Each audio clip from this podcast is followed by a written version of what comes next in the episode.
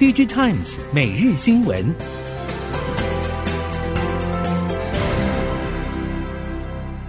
听众朋友您好，欢迎收听 DigiTimes 每日新闻，我是袁长杰，现在为您提供今天科技产业的新闻重点。首先带您看到的是，美国公布消费者购买电动车时可以获得补贴的车款名单，总共十款电动车，制造商都是美国大型的电动车厂。日本、南韩、欧洲电车厂都被排除在外。不过，补贴的审查还在进行中，未来可能增加其他车款。日经新闻路透报道，美国财政部公布，消费者购买电动车时，最多可以赋税减免七千五百美元的名单，总共有十款电动车，包含八款纯电动车以及两款插电式混合动力车，都是由美国的汽车大厂制造。包括特斯拉、福特、通用以及 Stellantis。由于电动车获得赋税减免的条件是电动车与电池、零组件等必须在北美等地制造以及供应达一定的比例，所以可以视为美国把电动车供应链更加美国化的手段。台积电在台湾扩厂全数放缓，但是紧盯海外新厂进度。设备业者透露，台积电所有正在执行或规划中的扩产计划，以日本的进度最为快速和顺利。传出与日本政府研议多时的先进封装新厂好事将近。设备业者表示，一直以来日本政府仍然希望能够与台积电进一步扩大合作，包括七纳米以下先进制程推进，以及建置先进封装厂。而且有日本政府与盟友 Sony 等合作伙伴，在人力、物力与资金上全力协助。近期，随着台积电松口考虑在日本建造第二座晶圆厂，以及多家封装设备材料相关业者调派人力前往日本评估支援计划与设立据点之后，显见双方好事将近。接下来，可望宣布先进封装新厂计划。荷兰半导体设备大厂艾斯摩尔表示，公司今年第一季净订单量年减百分之四十六，降为三十七点五亿欧元。对此，彭博资讯表示，可能低于市场预期。彭博报道，艾斯摩尔表示，虽然今年中国市场部分销售额最终可能会受荷兰出口管制措施影响，但是营收表现仍然大幅回升。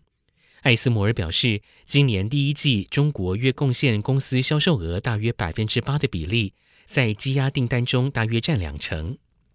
艾斯摩尔财务长 Roger Dasson 表示，对中国的贸易限制影响艾斯摩尔的部分在于，预计艾斯摩尔将需要取得先进浸润式设备的出口许可。艾斯摩尔对先进浸润式设备的解读是针对 Next 两千和后续版本设备。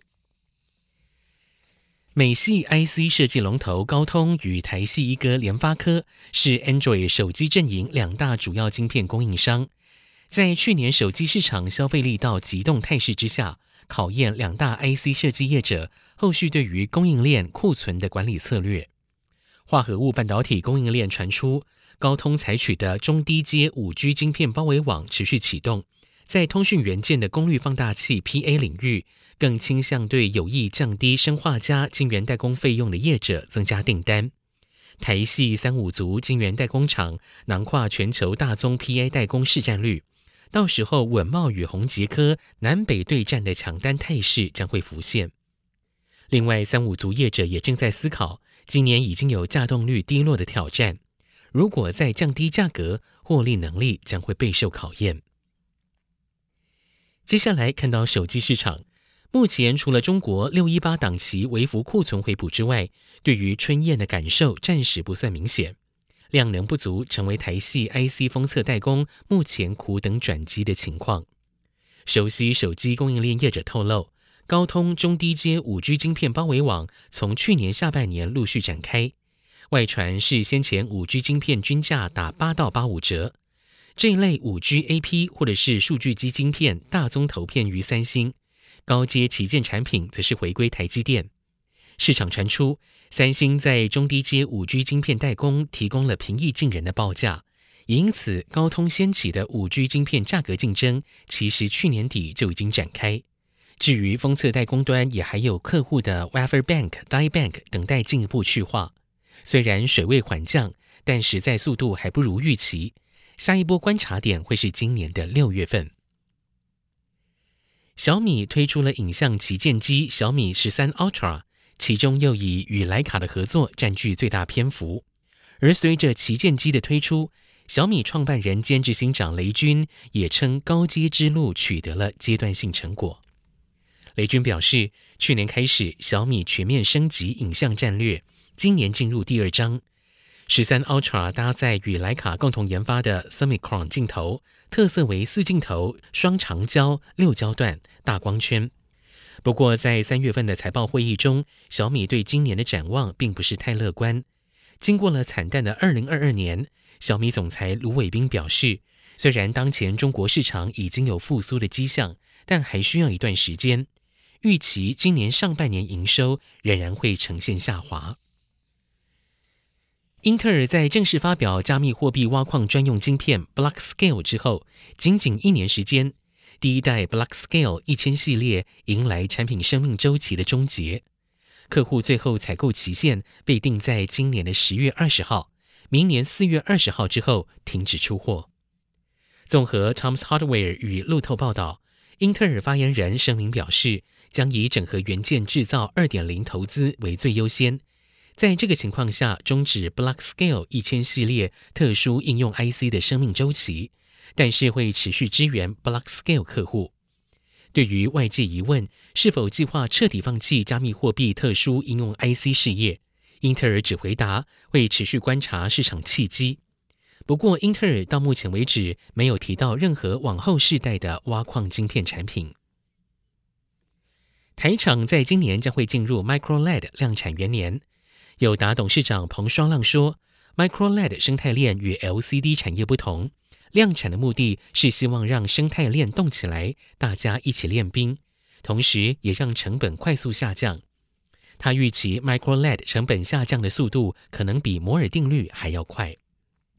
至于在投资金额上，彭双浪指出，要打造一条六代 OLED 生产线。”至少需要新台币两千亿元，但是 Micro LED 投资小很多，主要是 Micro LED 可以随着需要调整，并且可以逐步增加生产线，投资不用一次到位，这将使得固定成本摊销降低非常多。他也表示，友达还导入了人工智慧，提升良率与产出率。除此之外，友达的制程也是很大的竞争力。最后，我们来看到的是由 DG Times 主办的 AI Expo 在首日开幕，主打算力赋能主题。业界关注，在生成式人工智慧狂潮影响之下，AI 相关硬体、软体和应用面需求有什么变化？而 GPU 主要供应者 NVIDIA 与软体云服务商的关系又会如何演变？NVIDIA 资深协理康胜明表示，ChatGPT 相当热门。目前大家只看到了初步端倪，全貌为何以及会如何驱动产业的数位转型还不明朗。当企业看重生成式 AI 工具，得要思考如何应用和驾驭，这一些都需要好的硬体和软体相互搭配。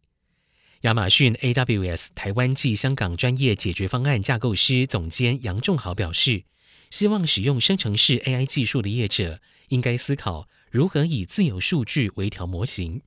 同时，也需要厘清自身需求和成本考量，像是需要自动会议摘要服务者愿意花多少费用采购相关服务。以上，DIGITIMES 每日新闻由 DIGITIMES 电子时报提供，原长节编辑播报。谢谢收听。